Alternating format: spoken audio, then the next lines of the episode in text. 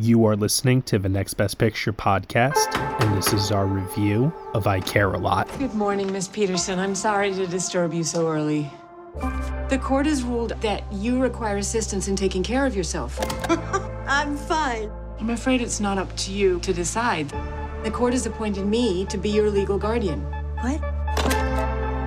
You have to come with me. And remember, I'm here to help.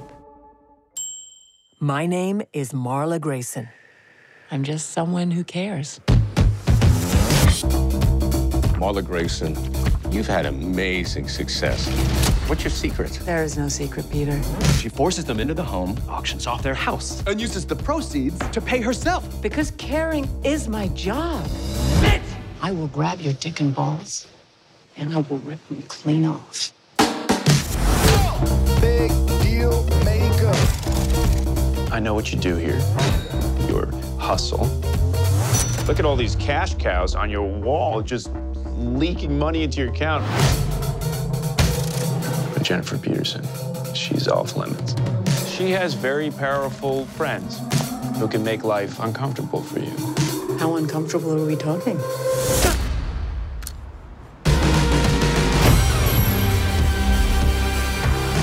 Hello, Marla Grayson. I don't like you. You only just met me. There's two types of people in this world predators and prey.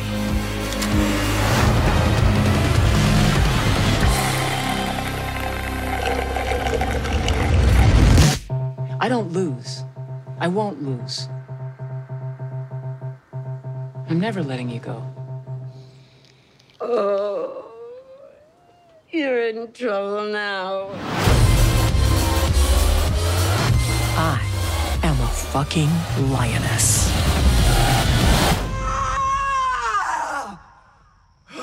All right, everybody, you were just listening to the trailer for I Care a Lot, and the story is as follows. A shady legal guardian lands in hot water when she tries to bilk a woman who tie who has ties to a powerful gangster. The film is starring Rosamund Pike, Peter Dinklage, Eiza Gonzalez, Dianne Wiest, Chris Messina, Isiah Whitlock Jr., and Macon Blair. It is written and directed by J Blakeson. Here to join me for this podcast review, I have Nicole Ackman, Hi, everyone. Sarah Clements, Hello. Ryan C. Showers, I am a fucking lioness. and Dan Bayer. Does anyone have a vape I can borrow? All right, everyone. So I Care a Lot premiered at the Toronto International Film Festival, where myself, Dan Bayer, Sarah Clements uh, were lucky enough to see it at its premiere. Uh, we've been very, very excited for everyone to check it out since then. We were wondering where it was going to find a home. Netflix picked it up, and boy, oh boy, are we lucky for that because in this age right now where theaters are in short supply, I Care a Lot is widely available for a lot of people now to watch on Netflix, which gives them the opportunity to see yet another excellent performance from Rosamund Pike, her third Golden Globe nomination for this film. And so, what do we think about it? There's a lot to get into with this one.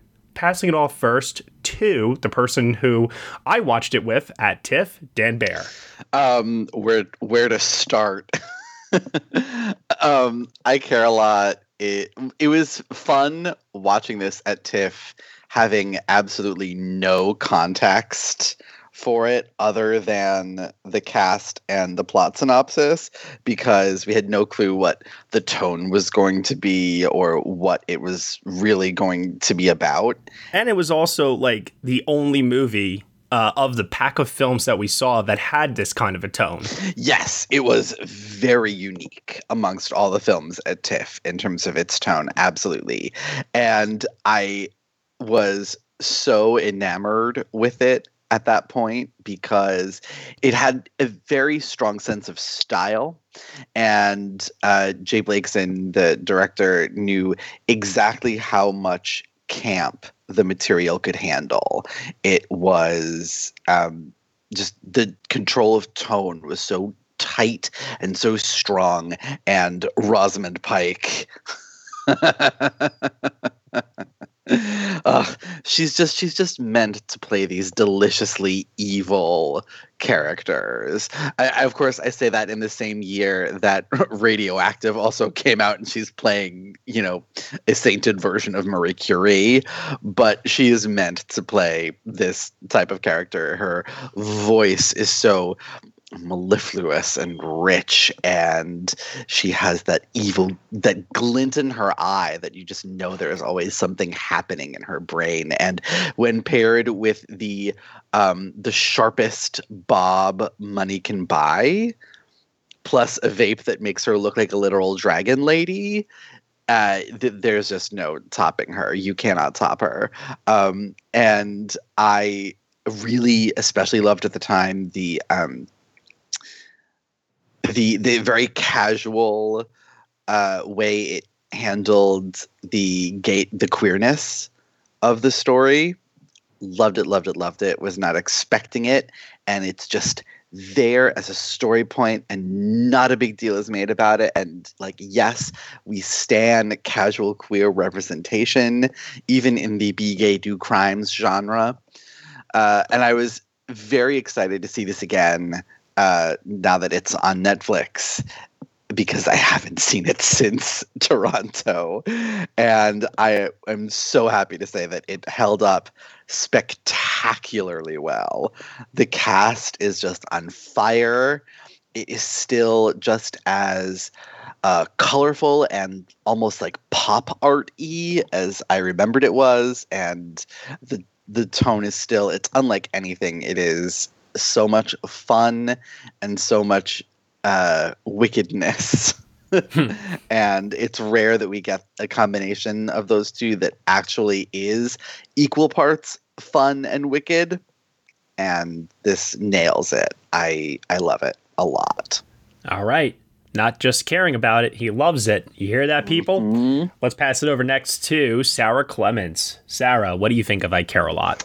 This, I watched it for the third time last night. I remember watching it first at TIFF, and then there was still time on my screener. So I was like, Mom, you're sitting down with me and you're watching it with me because it's so fun. But I first, I wanted to say that, like, if you're not in the US, then it's probably on Amazon Prime for you for some reason. I don't know. I mean, first of all, it is, you know, two gays doing crime like it's hard for me not to like a film about two two gays doing crime. And I think since seeing it at TIFF, it's still the most stylish film I've seen this year. The cast is phenomenal. And it's just so wild that even on the third time, I just forgot about a lot of the things that happened in it. And I was like, oh, right, this happens. And it felt like I was watching it for the first time again. Um, but apart from, you know, it being super fun and um, it balances tone really well and you know it's humorous but it's also looking at a really serious topic that i don't really recall seeing in film before. Like i never really thought about the whole guardianship of elderly people thing before. Um, so while it's you know a blast i love that there's also some thematic uh, weight to it. And the fact that of course um, Rosamund is tapping into like an Amy Dunne kind of sociopath type character and I think is probably her my favorite role of hers since Gone Girl. So yeah, I just I love it. Awesome, awesome. Let's hear next from Nicole Ackman. So first of all, I just want to say suits. the yellow suit that she wears, every suit on Chris Messina, um, the clothing in this movie. I don't think I've uh, this this kind of stands up there in terms of like contemporary costume design from the past few years with things like a simple favor and knives out i think. Uh, the costume design in this film is just absolutely gorgeous. But also like i am convinced that rosamund pike can do literally anything that she wants. Having watched this and a private war and pride and prejudice all within like a three week period um, is one of the best examples of range I think I've ever seen in an actor. Uh, and especially, you know, for people who've watched Radioactive, I love the fact that she can do that and then she can also do this. Um, I like that she hasn't, you know, even as good as she is at this kind of role, I love that she hasn't just let herself get pigeonholed into this sort of role. But God, when she does this kind of gone girl role like this one is, she is so good. And I have some issues with the film. I um to be honest, like it's kind of one of those ones that I admire it and I like it more than I love it.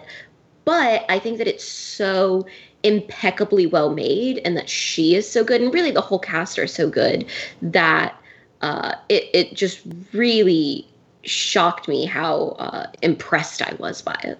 All right. All right. And Ryan C. Showers. So this is a movie that has two very specific aims and it really succeeds at both. One of which is just to be an entertaining, like movies movie type of a, a deal in terms of its style and its presentation. Um, but then also it does have a lot to say about you know uh, there uh, there are a lot of thematic elements to the uh, to the film. Um, its centerpiece is this Marxist um, criticism of capitalism and, um, as Sarah was saying, um, treatment of the elderly. But I was also so impressed with the um, with the LGBT um, inclusion and that thematic aspect of the film, as well as the feminism, which is more direct than I was expecting. Um, and you know, this is probably the one of the most beautiful films I've seen in the 2020 slash 2021 year. Um, you know, the cinematography is like it's it's brilliant like a diamond. Like it's just the, the aesthetic is so so pretty, and like the costumes and set design, like Nicole said, they're like a shining example of like contemporary proficiency in these two departments of filmmaking and crafts. Um, I thought the movie was so funny as well as being so dark and sinister. Um, and Rosamund Pike and really the entire cast, this is a, a, solid cast ensemble. They all hit it out of the park. There, I, I do have some slight criticisms about um, the way Peter Dinklage is handled um, at, at, at, points, but um, other than that, I pretty much thought this was a blast of a movie, and I've seen it twice now and it holds up even better on the second time. Um, I love movies about a hustle. You know, my favorite movie of the decade was American Hustle. So you combine that with like an amazing Amy type of a character, like uh, you you can't go wrong with me. But I will say my expectations of the film were all immensely satisfied. Okay, all right. Sarah uh, mentioned something before that uh, I really appreciated, and it's probably the one thing about this movie that I like the most, and that is that this is a very unique American crime film, in that its topic of this guardianship uh, world, if you will, is something that is uh, fairly new to a lot of people and that we haven't seen before. So that does allow a bit of a window into telling a, a, an entrepreneurial crime story uh, that is one that is, you know, not based on reality, but one that, you know, can open up our eyes to um, things that are going on out there in the world, but also, too, it's a really, really hard look at uh, as you mentioned, Ryan, just American capitalism and this idea of how in order to get to the top 1%, you need to be absolutely fucking ruthless. And you got to be diabolical. You got to step on people. You got to take no prisoners. And Marla Grayson, I think, in a lot of ways, is a lot like Jordan Belfort in The Wolf of Wall Street, a despicable character that we know is morally wrong for doing what it is that uh, they are doing, but you can't help but admire them. You can't help but be impressed by them. You can't help but just kind of be in awe of the success that they have accumulated doing what it is that they're doing, which is taking a broken system and using it to their advantage. She tells uh, Peter Dinklage's character at one point, uh, or somebody about him. I, I can't remember exactly, but she says something along the lines of, you know, if you bring guns uh, into a nursing home, don't come at me with those rules. Play by my rules, and let's see who comes out on top. It, it's a really, really interesting way of looking at how flawed this system is and how people are exploiting it and using it to their advantage to get to the top. And I think J Blakeson is very, very interested in exploring the morality uh, behind that and the characters and presenting a very, very interesting character for us to deal with uh, in Marla Grayson. Because quite honestly, I, these are my favorite type of characters. The ones who, you know, we have to ask questions about and look in, inside of ourselves and ask, okay, why am I rooting for this person? I know what they're doing is morally wrong. And I think it just brings up a lot of interesting conversation as a result. Well, Matt, I'm so glad that you started with that because um, I love morally gray characters or like characters that we go on a journey with as they become morally gray. So this movie was ripe for the pickings um, in this aspect. Um, however, I don't I I don't know if everybody rooted for her to be honest. Like I um I've seen a lot of reactions to the film um that I was kind of surprised by. Like I see I watched the film and I'm kind of looking at it from all these cultural issues and the um I'm really caught up in like the cinematic flair and the style of it. But um, I forget that like some people are actually very uncomfortable about this topic, and they watch the first the first third, and they're really uh, kind of off put by her actions and what her what her hustle is. Well, you know what it is is because the old hustle, the way that characters like Peter Dinklage's character plays is with these masculine threats, violence, aggression, you know, and she is playing in a new way that yeah. goes 100% against the patriarchy way of doing things. Mm-hmm. And it is like this new combative style that the patriarchy has every reason to feel threatened by. and so I think people are, you know, very uncomfortable with that. Well, and, and, yet the film ends on a note of the patriarchy assimilating her into their existing power mm-hmm. structures. Which is, I got to admit, I, I, I want to just kind of tie that into maybe my initial thoughts here. I am so, so, so on board with this movie until I kid you not, the final four minutes. Mm-hmm. And it's really? not for the, and it's not, yeah. Well, I wrote that in my initial review, and Dan, we talked about it at, at the time at TIFF. I, I remember vaguely us talking about that. I love the I don't remember my exact thoughts on the ending from way back when, but this time I was like, my cold, unfeeling, cynical heart mm-hmm. absolutely mm. adored the the last four minutes. It's the last like minute of the film that I was like, oh, I don't know. Like the very last thing that happens in the movie, well, I don't know that I like that. Well, that's what I'm, that's what I'm referring to. Yeah, uh, no, because like it, it's sending this message of establishment of the top one percent, eat the rich, kill them all, and all this stuff that we on the sidelines as the not one percenters are always like, yeah, fuck the rich, you know. And then when we actually get to know who the rich are, and we understand their you know where they're coming from. And you know we see their journey and stuff. This movie then all of a sudden wants to have a have a cake and eat it too type of ending that i got to admit i was both morally conflicted and at the same time i was like all right justice is served but at the same time like what is the ultimate takeaway here? Plus plus forget if you want to disagree with me on this that's totally fine but one thing that you can't disagree with me on is we never find out what happens to the other characters and that's something that's a bit of a disappointment for me with the ending. yeah, okay. like yeah. I love I love a good villain and I love rooting for a good villain and I was all about Marla. I was like, "You know what? I would let her be my guardian. Like, I don't care."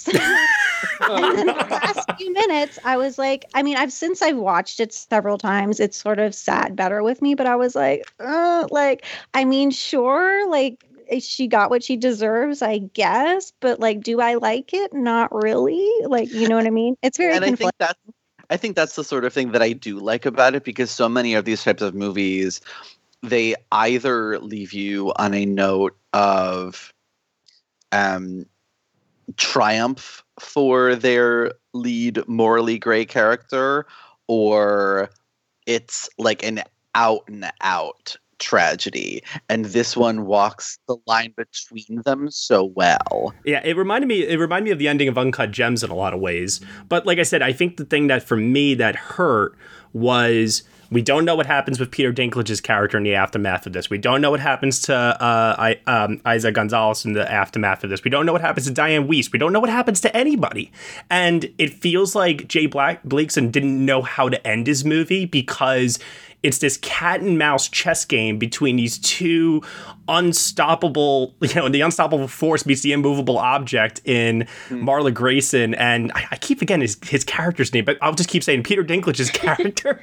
they don't really say his name until like it's Roman. scene. Yeah, it's Roman. Okay, it's yeah. Roman. But either way, mm-hmm. it, it feels like J Blakeson just didn't know where to go at the end because they just kept one upping each other. And it's like all right we have to come up with a ending somewhere.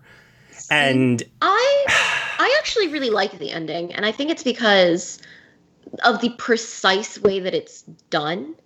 Um first of all i think that had that ending not tied in the very beginning of the movie would have i would have been like why do we have that? Like yeah like a lot that's to fair. set up nothing. Um but also i think it kind of goes to show the fact that like all this time we see her getting away with these things and not having any consequences. Um, and sort of in that last minute you learn that there are consequences. And the thing that she yeah. thought was the big threat the whole movie turned out not to be the biggest threat at all in a way. Yeah. like it was the thing that she didn't see coming because she forgot to think about essentially like real people. Um, and that's why it worked so well for me. That's good. I like that. I agree yeah, with Nicole. I yeah. think honestly the the ending needed. I actually think the ending is absolutely perfect, and I love that it there's like a fake out, like uh, in a way, and then there's like then there's a more definitive ending. Um, and I feel like the movie wouldn't work so well because there's not a, a, a pure character to root for throughout the whole movie. And then uh, in terms of like in terms of morals, um, I think that's offset by the playfulness of the tone and the style throughout the film but without such a definitive like ending to this character and like nicole said her having to face some consequences i don't think like on one like on one hand the audiences would be kind of even more off put by by it. But then two i think that she uh, what happens is needed to happen in order for there to be a statement about uh, how you know these dubious people you know game the system create huge businesses and monoliths and um, there has to be a consequence for the actions that they don't mm-hmm. face. So I think that it's mm-hmm. absolutely pitch perfect. Yeah, and as someone who I struggled a little bit with the movie, especially like in the middle of it, in that not only like I'm all down for a good villain character and I love the character of Marla, but for me it was a little hard because there isn't anyone in the movie to root for. Like there's not a character that I would even call morally gray in the film. Like they're pretty much just all bad. And I do kind of wish that maybe they'd made like the character of Jennifer Peterson a little bit more um I, I don't I don't want to say like nicer or something, but a little bit easier to at least like want to see, you know, her not go through what she's going through. Oh, interesting. Because I, I thought they actually succeeded in doing that. I mm-hmm. they failed to fully make me care about her. I mean, she is still the mother of a mobster. Exactly. True, but we never really. yeah. yeah, but we never see her getting directly involved in her son's business necessarily. Right. I, I needed like one more scene of her, you know, having some like moment of emotion or something. Yeah. Um, because she never really gets that. Like even like a I just want to see my son type of moment would have made it work for me a little bit better. But we don't really get much emotion from her other than some anger. Um, and so I, I actually did struggle with the film throughout a big part of it. And what Ryan was saying about the fact that like the tone kind of saves it is what saved it for me because um, if it had a darker tone, I think I would have switched totally off into just like not caring. But the fact that the tone was so fun kind of kept me with it. But because of all of that, I think that's part of why the ending worked so well for me is that it is saying that, like, you know, in the end, we want to see people like this face some sort of consequence for their actions. And I do agree. I kind of wish that we knew what happened like to Roman, Peter Dinklage's character as well. Um, but yeah, I just I well, and it's it's the kind of thing where I don't want to say like I love the character of Marla as she is. I did not want to see her not be the villain that she is because I think she's a fascinating villain. But at the same time, I kind of needed someone else to sort of grasp onto. Yeah, I think like, you know, in terms of the ending and who to morally root for, I don't have a problem with that. And I don't even have a problem with the decision uh, and that the ending does make with her character arc. It, it's more so, it just feels like it's rushed and it the movie just has to end somewhere. And like I said, we don't know what consequences this has on Roman. We don't know what happens to Chris Messina's character. We don't know what happens to Diane Weiss's character. Like, Sorry, those characters don't matter. Agreed. I'm just gonna say it. it's her story. like, but here's the thing, though. I'm seeing a lot of people online having this take of lesbian romance ending the way it ends in this movie. Mm. And ah. I think that there needs to be some sort of a better taste left in people's mouths to have this go down easier for them. As I, a lesbian, so I I think it just depends on how like there's a difference between having such an evil person who also happens to be gay get what they deserve in the end versus like something like I don't know, The Hundred, where the lesbian character is like shot with a stray bullet just because they want to like get rid of her, like for no damn reason. You know what I mean? Yeah, totally. So I Absolutely. think I don't have an issue with this at all. It just depends on how they do it, right, and how the character is. I I agree with Sarah. I and with Dan too. Like I don't um I I don't care about the other characters. Like they all the other characters are in service of Marla Grayson, and she is the story here it doesn't. I, in what happens with Peter Dinklage and Diane Weiss doesn't really impact what happens with Marla Grayson. The story becomes about her. I mean, it is about her, but the arc is about her, her, her success and triumph and fall. I actually look at it as a uh, uh, as a positive thing in a way because J Blakeson got me to care a lot about these performances, these characters, this story that I am so invested in in finding out. Uh, you know, just what happened to the rest of them outside of Marla. So I don't I don't view it as like a hard knock against the movie necessarily. Once again, I just think that the ending kind of like Uncut Gems, and y'all remember how I reacted to that movie when I first saw it for the first time. I just had like this knee jerk reaction of like, oh, well, that's very unsatisfying, but they got what they deserved, and I guess that's the moral message of the movie in the end. So, all right, tough pill to swallow, but I'll swallow it. Well, you know, and going back to what Sarah said about like uh, about the way that the le- the lesbian aspect to this, mm-hmm. I think it's actually even. I think the the the the fact that the main couple here are uh, two women in a in a romantic relationship. I think that's like I think that it's that's made richer. The, the ending is made richer because of that, or their relationship is made richer by the ending. I don't think that it's a negative thing. I don't think there's like some like cultural like a dog whistle against like lesbians with what happens with the arc of the film no i think that's just i think that's just people honestly like just being tired of the way that lesbians are sometimes portrayed on screen, as Sarah mentioned before, and they view this as another version of that. When in reality, the movie has carefully laid out the character arc of Marla Grayson, and it ends exactly where you expect it to end. mm-hmm. And I have to say, like you know, the way that they handle the romance and the relationship at the center of this yeah. is so beautiful. It's delicate. Yes. It's, natural. mm-hmm. Natural. There's yep. not even a second question about their relationship or the fact that they. It just is. It just mm-hmm. is. Like in, it's in the way that they they're the, the the romance is actually very direct and it's very um, consistent throughout, which I also appreciated. It wasn't just like a scene here or there. It wasn't just a glance here or there. Like these two women really get to show their love for each other in different ways. And I think that also helps with the fact that these are two kind of bad people kind of like in the same way of like Christian Bale and Amy Adams and American Hustle. Like that movie really gets to uh, gets us to care about them as a as a couple through their love. And even though they're doing literally the same thing that Marla and her uh, and her girlfriend are doing here, um, and I think this movie achieves exactly what American Hustle does in getting us to care about them through their relationship. Um, I love how like through this relationship you get to see like a different side of Marla as well, mm-hmm. like more emotion, yes. more emotional or like vulnerable and stuff.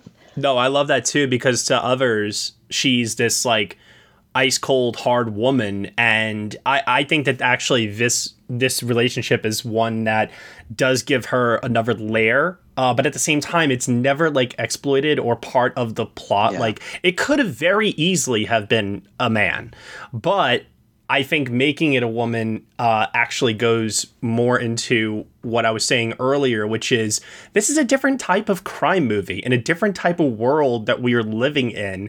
And I love that it kind of feeds into, like I said, this old versus new way of uh, crime, success, the American dream, whatever you want to call it, America has changed.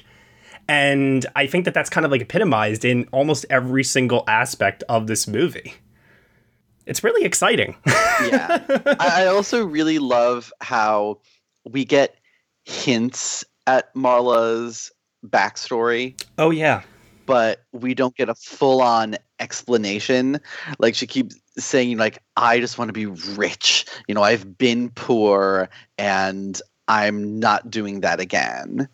And I love that there isn't like some sob story about like, you know, growing up in the, you know, poor neighborhood when everyone around her died. She got she got mommy and daddy issues or something. Yeah, exactly. yeah. yeah it's just we don't need it. Like the past is the past. What matters is that she has made this decision for herself and she is going full throttle. And what matters is the present. I absolutely love that. If anything, it makes her more fascinating that we have to fill in the blanks.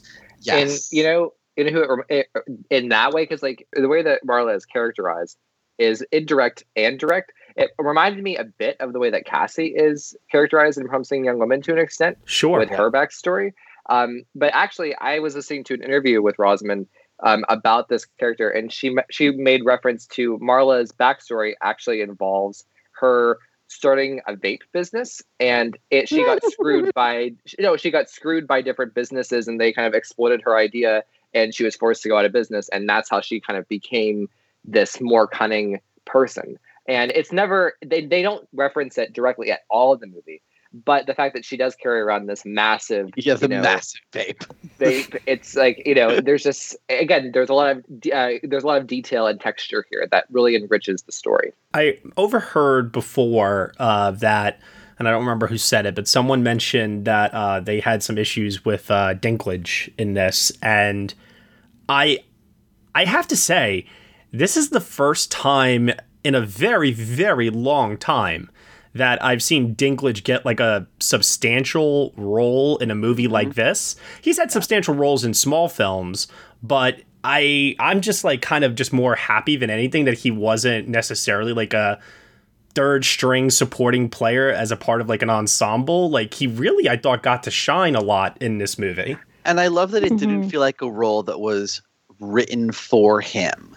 No. Like it could have been anyone in that part, and they decided to cast him because he, you know, he's a great actor. He's really fun in this role. like nothing is ever mentioned about his size. No, there's no lines of dialogue, no jokes made by his henchmen or anything like that. Like just like the lesbian uh, relationship in this movie, he just is, and it makes the movie all the better for it. Yeah, and everyone's like genuinely scared of him, and I love it. Yeah. So oh, he's terrifying. he's so yeah. great. The the scene early on where um he just like eats the eclair before pointing a gun at the henchman who failed him. It's so good. I love how he tries to come off as a mob boss who is very much in control of his emotions. And there are these scenes where he is internalizing such rage. like you can mm-hmm. feel it like scorching the screen, radiating off of him. I love it. I do love it. It makes the one scene where he's like pelting the food at Chris Messina, I think, a little bit out of place because every other scene he is like really fighting against, you know, that rage that's in yeah, him. Sure. But other than that, I thought his performance in this was awesome and that's kind of what I alluded to earlier, like because it was me that kind of referenced him. I don't think anything's wrong with his performance. I think he's great. I think it's more so the way that some of the scenes are, some of his scenes, at, like on the edges, are just a bit rough. Like, um, and it's more so a, a, critique of the directing. Like Matt, that that the scene where he's throwing the stuff is a, is a bit. It doesn't completely work for me. Um, and then there are sometimes where I feel like his scenes linger on too long without being could, they could have been a little crisper and i don't think that's representative anywhere else in the film. Um, but that's literally my only criticism of the film for real Hey, it's Kaley Cuoco for Priceline. Ready to go to your happy place for a happy price? Well, why didn't you say so? Just download the Priceline app right now and save up to 60% on hotels. So, whether it's Cousin Kevin's Kazoo concert in Kansas City, go Kevin, or Becky's Bachelorette Bash in Bermuda, you never have to miss a trip ever again. So, download the Priceline app today. Your savings are waiting. Go to your happy place for a happy price. Go to your happy price, Priceline. Coming up on 5 Minute News, I'm Anthony Davis. You might think it's partisan because maybe it's critical of one side or the other, but it's not. It's just the truth. And I think that's also something that's kind of unusual for Americans listening to the radio or to podcasts because the news landscape in the States has been so partisan for so many decades. So, five minute news is verified, truthful, independent, unbiased, and essential world news daily. I mean, my two favorite scenes in the whole movie are the verbal sparring matches between Rosamund Pike and Chris Messina, and then Rosamund Pike and Peter Dinklage twice. the verbal sparring, the the writing is just so awesome. When she says to Dinklage, oh, "What are you going to do? Make another big fucking speech?" I love it. Oh, it's such a quotable movie. Oh It's God. so great. I mean, Chris Messina's got that one scene with her. I mean, he's in other scenes, but that scene good. is so well directed, so well written, and so well performed by the both of them. I think because it's probably, I think the majority of that scene is shot in close-ups. Mm-hmm. It is. So I think that's what probably helps it a lot. It, it, it really is like one of the film's best assets that the verbal sparring uh, is so cunning and so manipulative and diabolical that it makes the film uh, that wicked fun that we're describing, you know? And I also think it's funny because in one of those scenes that uh, she has with um, Peter Dinklage, there was some dialogue that at first I was like, really? Like she says, like, who are you? And he says, a dangerous man. And I was like, are we actually doing that? But then she calls him on it. And I was like, oh, okay, we're self aware. That's fine then. I Um, love that. Is Yeah. that what it says on your business card? Yeah. yeah, because at first I was like, oh, I thought this, I thought the script was better than that. Um, but then I was like, oh no, we're actually playing like with these tropes of yep. how these men talk in movies like this. Yep. Um, and I thought that was really cool. Exactly. It goes uh, to that theme, as I said before, of like, this is how the patriarchy has for how many years gotten exactly what they wanted in organized crime by talking this way, behaving this way. And she's coming at them with this underestimated new way of doing things legally and without remorse and just pure cunning. And they are so taken aback by it because she's smarter than them. They're using brute force, but she is using her mind, and they just can't they can't peg her down. I actually think it's really interesting if you look at the fact that most of the white men that we see in this movie are in subservient positions. Um, like the judge that we see is a black man, the doctor is a woman. Um, and you know, other than Peter Dinklage, and, and that's even a little bit different because we never see him directly using brute force or anything like that. Um, he's much more the mastermind. Um, I just thought that was very interesting. That I was like, oh yeah, huh. The fact that even like the judge and the doctor um, are also sort of helping to this being this sort of thing that goes against your normal movie of this type that you would expect. I think is really interesting. I think that's an awesome observation, Nicole. And like it, it just goes into the level of detail that is that has been put into this movie and the way that like um, its point of view is um, portrayed and um, conveyed to us. Um, you know, I also just really appreciated how direct the film was about its feminism because, like, going into it, I wasn't expecting it to be. I wasn't expecting a cool girl speech um, from Rosamund this time around but you know i was ex- I, I was just kind of expecting them to just do their thing and they would be badass women you know whatever um and she has several she has two monologues where she kind of talks about like yeah um men t- they tell you they threaten you only when they have nothing else to um to use against you and Yes. i've been threatened thousands of times and i've only been ever it's only been ever acted on twice or that glorious thing that she says to the guy at the beginning um about ripping his dick and balls off and like I, there are so many things like that throughout the film. Like even like Chris Messina's character, the way that he like patronizingly tells, uh, talks about the doctor. He calls her a she doctor. Um, like you know, it's so the film has such a great sense of feminism um, in a way I wasn't expecting. I totally agree, Ryan. That's one of the ways that the movie is so much fun is watching Rosamund Pike just like stick it to these men with a haircut that is sharper than any knife. Like I I also think it's nice that it doesn't veer into like girl boss feminism like yes. I think a lesser film might have. Like we're never supposed to be like, oh, well it's fine that she does all of this because she's a woman. It's just like um it's there to sort of reinforce the fact that like uh she is working within this sort of corrupted society. And I think there's even maybe a hint of the fact that like if this society in this patriarchy weren't so bad, maybe she wouldn't have to do all these things. Well, that's a yeah, that's like her speech in the beginning, right? Yeah, uh, about having to be uh, ruthless and that she's not a lamb, she's a fucking lioness. Um, and she says most of us are weak, compliant, and scared, but not her.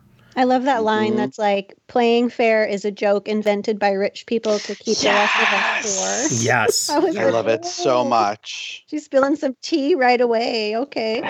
You know, you really got to think think about it, you know, in a lot of ways, you know, and I, I, am not going to lie, like I, I've thought about it like with things with NBP before even in the past where it's like, you know, do you want to become successful quickly by not necessarily breaking the rules, but by just being a little bit more aggressive and ruthless in how you go about things? Or do you want to play it nice and, you know, have it organically grow, you know, over time? And people have their way of doing things in life, and she's clearly chosen like her path. And I, I think it's just one of those things where, you know, we don't have to agree with it, and you may not like the movie because it is, you know, it's hard to root for someone who takes us on that kind of a journey. But then I would say, hey guys, Exhibit A, Martin Scorsese films, here you go. like these kinds of stories have been told before, time and time and time again. This one just has a few unique spins on it, is all. I think it makes people uncomfortable having such a cynical outlook on life. Like, actually, I, I feel like there are two ways that people could be uncomfortable by the film. One, I think some people would even agree with what Marla says at the beginning about how un, how playing fair gets you nowhere, but then they would be mm-hmm. uncomfortable seeing that actually acted out, you know, in, in execution. Yeah. Um, but then there are also people who are just deeply uncomfortable with this idea that the world is unfair and the way that um, the way that our system works with money is uh, they, unfair they would that that's alien to them like it almost like shakes their whole core way of being um, in terms of working hard getting paid and moving up the ladder of the american dream or whatever um, and this movie takes no prisoners in dispelling that truth or that or, or that idea yep yeah completely i love it for it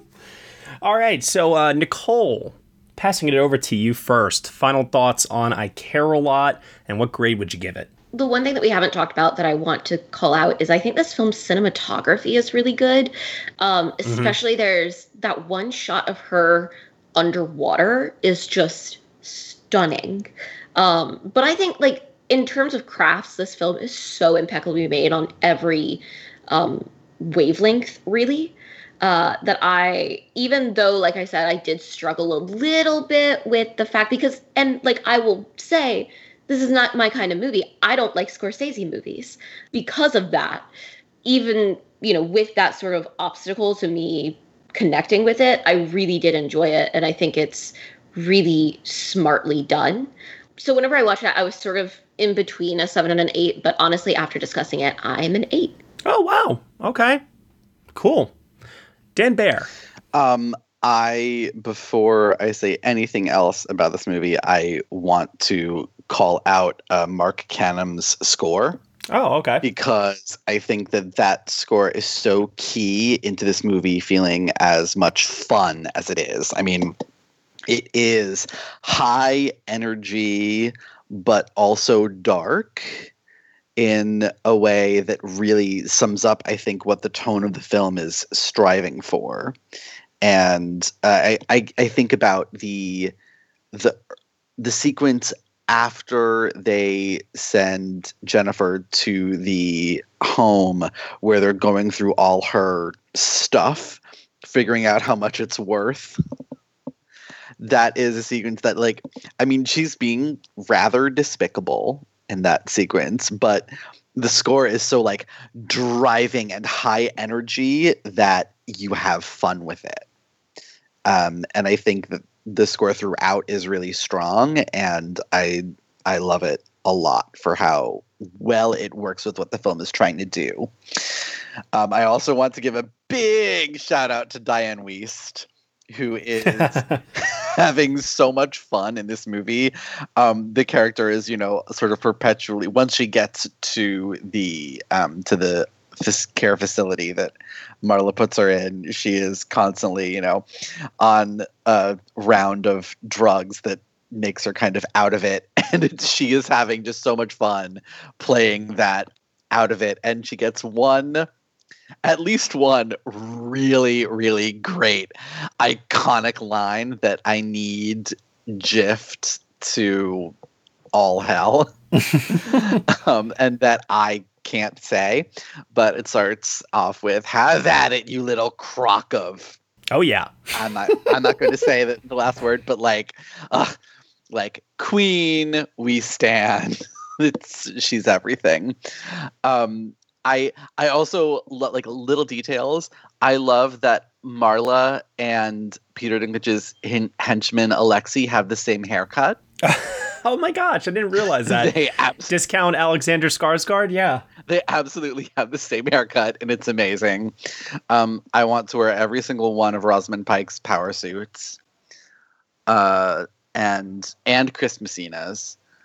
I just really, really love all the little details in this film, the details of the production design and the costumes and Rosamund's hair.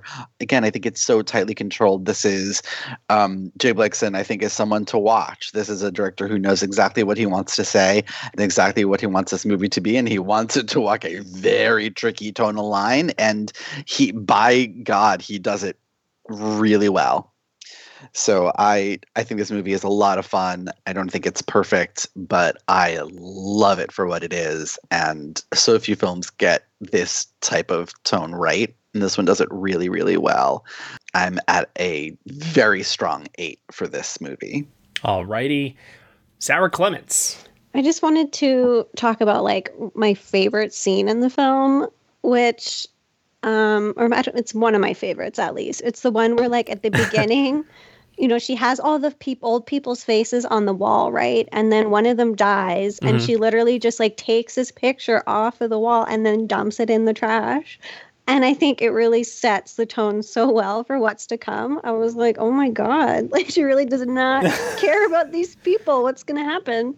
Well, and but then, then also she starts off saying that, like, oh no, he died. Like, that's awful. And then she goes into, God, it's like a Rachel McAdams thing in Game yeah. Night where she's like, "Oh no, he died!" but, then, but, then, immediately she's like, "Oh God damn it! Now I have to sell everything and liquidate the yeah. assets and give it to his inheritors." what does uh, Chris Messina say? The paperwork must be brutal. and uh, I just want to give a shout out to I think my favorite uh, male character in the film, which is the guy at the gas station who like does not have a single line of dialogue and has to like keep a straight face while Rosamund Pike's just like stripping off all her clothes in front of him. Uh, I love that scene. She puts so her much. face on the hot dog heater. Yeah. That's one of the scenes I totally forgot about, and then I watched it like yesterday, and I was like, "Oh, I forgot about this scene," and it's like one of my favorites. Um, yeah, and my score is a nine out of ten. Nice. Wow. Okay. Ryan.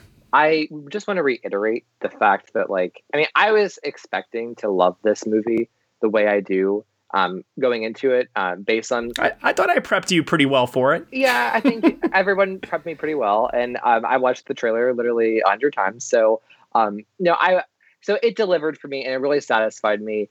Um, but then also the the themes really like it, it, pushed me over the edge in a way like the the last five minutes really did take my breath away on top of all of the great marxist gender um, feminist things that they played with um, throughout.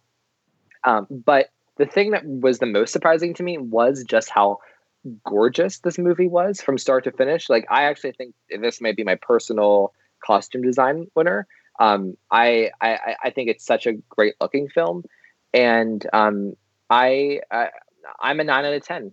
I think another thing that I like about this movie is the fact that it is kind of an issues movie with the way that it discusses and brings to attention um, the treatment of old people and, and the elderly. But it doesn't like beat you over the head with it. It's still a very entertaining fun plot driven story and character driven story I, I, would say. It's it's both um, but like it does it, it's an issues movie without banging you over the head with it which is why it's so fun I really want to second that, Ryan. And I think that's part of the important thing about the end of the movie is that it really um, hammers home that, you know, that yes, you may have had a lot of fun watching Marla, but this is a real issue. Yeah. and, you know, we need to be aware. As she says, the final line of the movie it's been fun. Uh, I really love the sleek visual style of this movie, as been uh, mentioned by a couple of others before. It was a welcome breath of fresh air from the other movies that uh, we saw at TIFF, and I was very, very happy that on a second viewing, it held up uh, very well as a piece of entertainment uh, for me. Um, I'm probably going to end up rewatching it again. I cannot wait to show it to my sister, my parents, and a few others who I have in mind as well. Um, I echo also what everyone said about the contemporary costumes. Contemporary costumes deserve more recognition for awards, people. And I think this movie is a great example of that. I especially like the scene where they make the care facility look so nice. They're they're basically killing Jennifer Peterson with uh, kindness in that scene. Uh, everyone is smiling. Everything is in slow motion. It's just yeah. so shiny. Really, really like that scene. Um, I like the scene where Jennifer uh, Peterson unlocks her cell phone and her code is seven one. it's so real. It's so it's, real. It is. It really is. Uh, when Chris Messina threatens her, she uh, Rosamund Pike takes a pause, and before she says her line, she blows her vape, and it's just like the most perfectly timed vape in the movie for me. I, and I really, really just I, I, I love that backstory that you mentioned before, Ryan, from that interview, and I love that that's like not a part of the movie. But th- this damn vape, I mean, best use of a prop I have seen in a movie in quite some time. I mean, seriously, like it really made me like cons- strongly consider like, oh, should I get a vape? like just so I can be badass with it. I saw Same. someone on Twitter, and I don't remember who it was, but someone on Twitter was like, "I love that like in movies, villains used to smoke cigarettes, and I guess they have vapes now." oh, that's fantastic. Uh, Dianne Wiest's line reading of "Oh, you're in trouble now" is amazing amazing claps oh, all around. amazing. She is a gem. And then her other line reading of "I'm the worst mistake you'll ever make." Just uh, she's having so much fun, as mentioned before, and once again, uh, the movie does a great job of getting me to care about her and you know, Dinklage's character, and I just kind of wish I knew where they ended up at the end, is all. Uh, but the escalating stakes of this movie is something that I also appreciate. It starts off fun, breezy, almost like in a knives out, audience friendly sort of a way where it's just pure entertainment. But as the movie goes on, it gets darker and it starts just escalating and the risks become greater. And I just really like that build up. Up until, like I said, I, I just feel that the ending is a little rushed. I don't I don't mind the decision uh, that J Blakeson made and and like what he chose uh, to uh, how to end Marla's journey, but I just wish the execution was a little bit tighter. Was all. And then one last thing, one last thing. It's a pet peeve of mine, but I can't stand how long movie characters can hold their breath underwater. I'm sorry, I just can't stand it. it really it really bugs me. I actually think that it, uh, it's portrayed realistically here. Like eh, because I watched so I've seen the film twice in like 24 hours and if you I was watching that sequence specifically because she does get out of it pretty fast but it's also it, it's not so easy for her. Um you know, I she does take a big breath, you know, right before the water, you know, eh, overcomes her head Mm-hmm. So, and I, she she does maneuver through it well. So I actually don't think that's necessarily a flaw.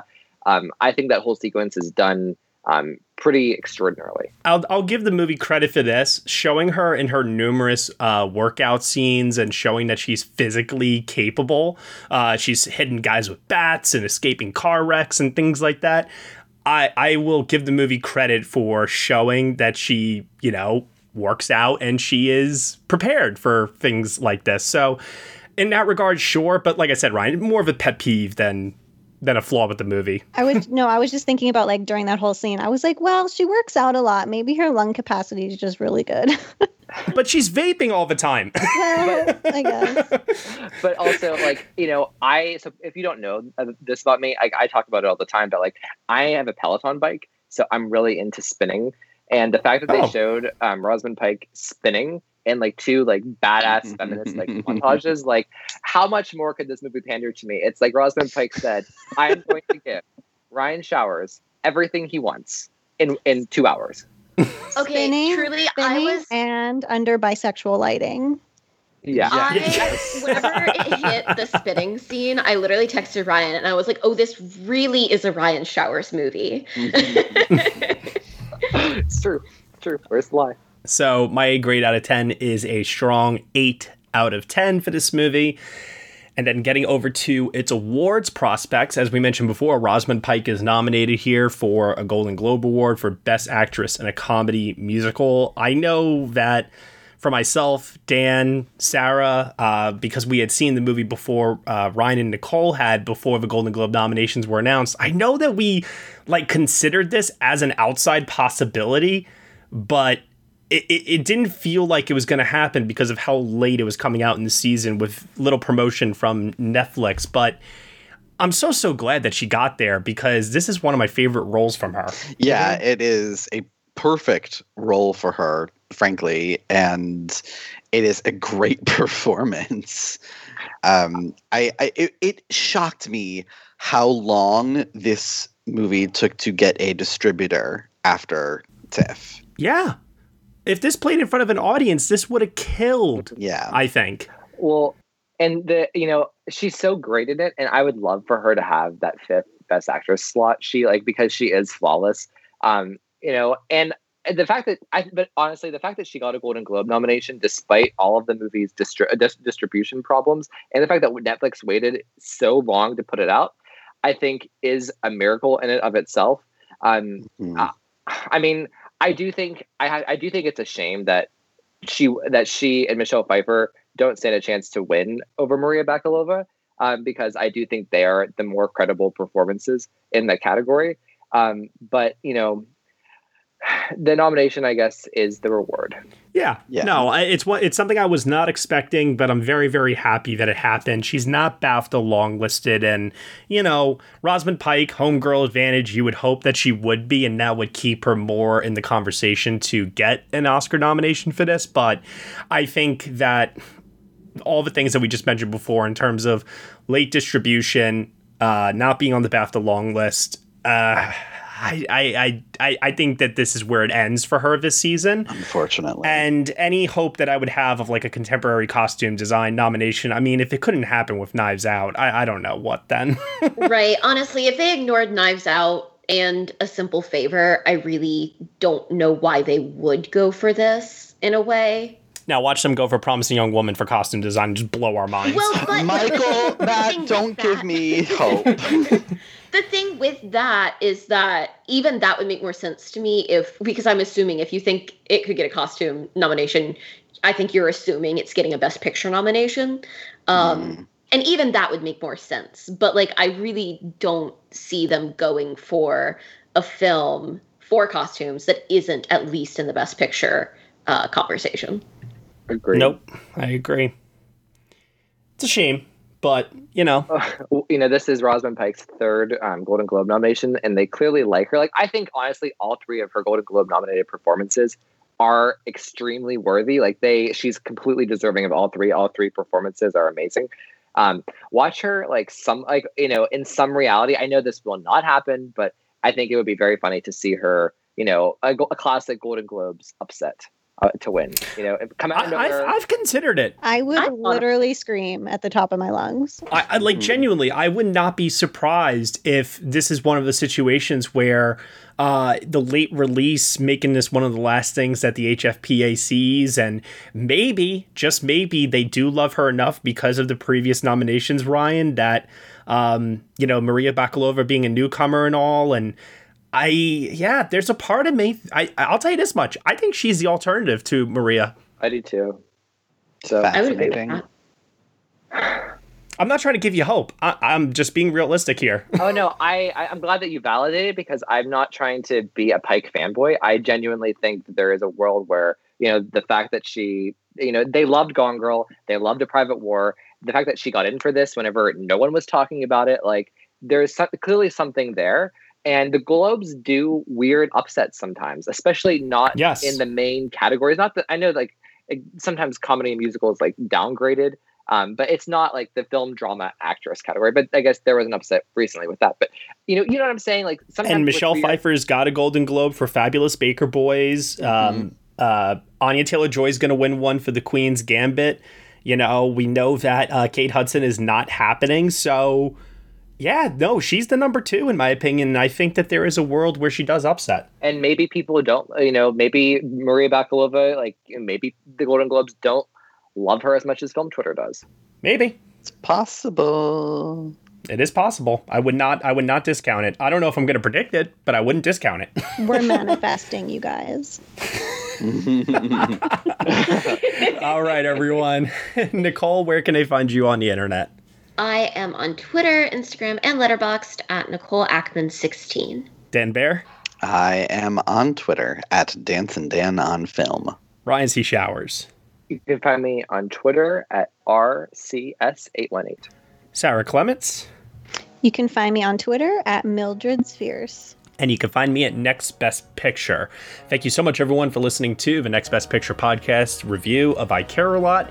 You can subscribe to us anywhere where you subscribe to podcasts. We are proud to be part of the Evergreen Podcast Network. If you want to leave us a review on Apple Podcasts, rate us five stars, drop us a comment, let us know what you think of the show.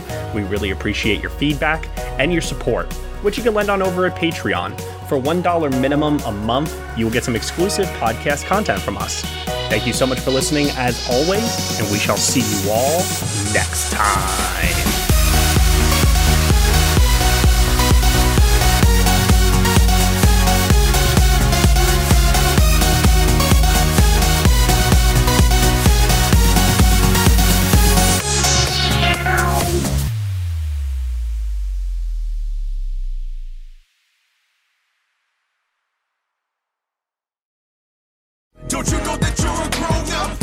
I'm a grown up. Me too. Yep, me too. But you know, these days being a grown up can really suck. Luckily, we're grown ups who grew up in the coolest generation. We had video arcades. And also some of the best TV and movies ever made. We lived the origin of awesome consumer electronics. The list goes on and on. Yep, Generation X. Exactly. And we're Gen X grown up. Every week, the Gen X Grown Up podcast explores media, tech, toys, games, and more from both yesterday and today. Through the eyes of Generation Xers who absolutely love that stuff. You can find us on iTunes or wherever you get your podcasts. Or find us on our website, genxgrownup.com. Life sucks as a grown up. All right, you think that was good enough? I, I hope so, man. I'm tired.